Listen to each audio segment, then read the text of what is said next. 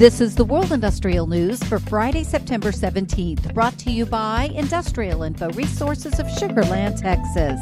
This newscast is sponsored by Sung Il Sim, producer of shop fabricated piping spool and induction bend with accumulated technical know how for the last few decades.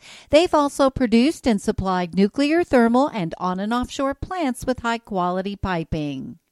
With one eye on the clock and the other on the future, Illinois legislators this month passed and the governor signed into law an energy policy bill that includes nearly $700 million in payments to Exelon to keep four of its economically challenged Illinois nuclear power plants open.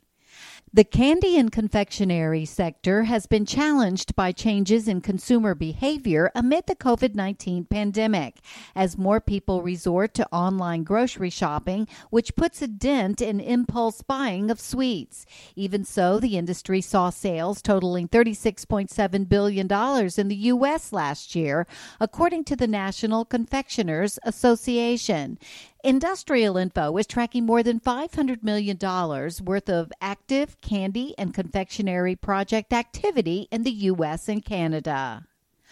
Americans largely left COVID 19 lockdowns in the rearview mirror and returned to their routine months ago.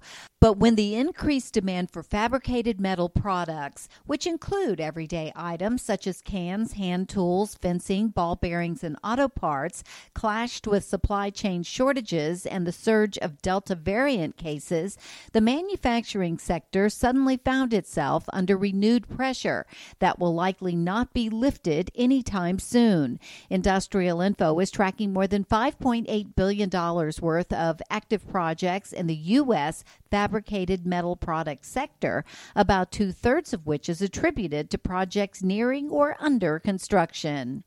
And in August, China's overall social power consumption grew to 760.7 billion kilowatt hours, an increase of 3.6% year over year.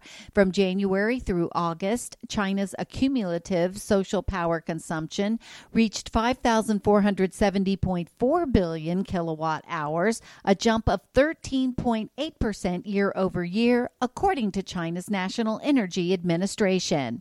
For details on these and other breaking news, read the full stories at www.industrialinfo.com. I'm Peggy Tuck, reporting for Industrial Info News.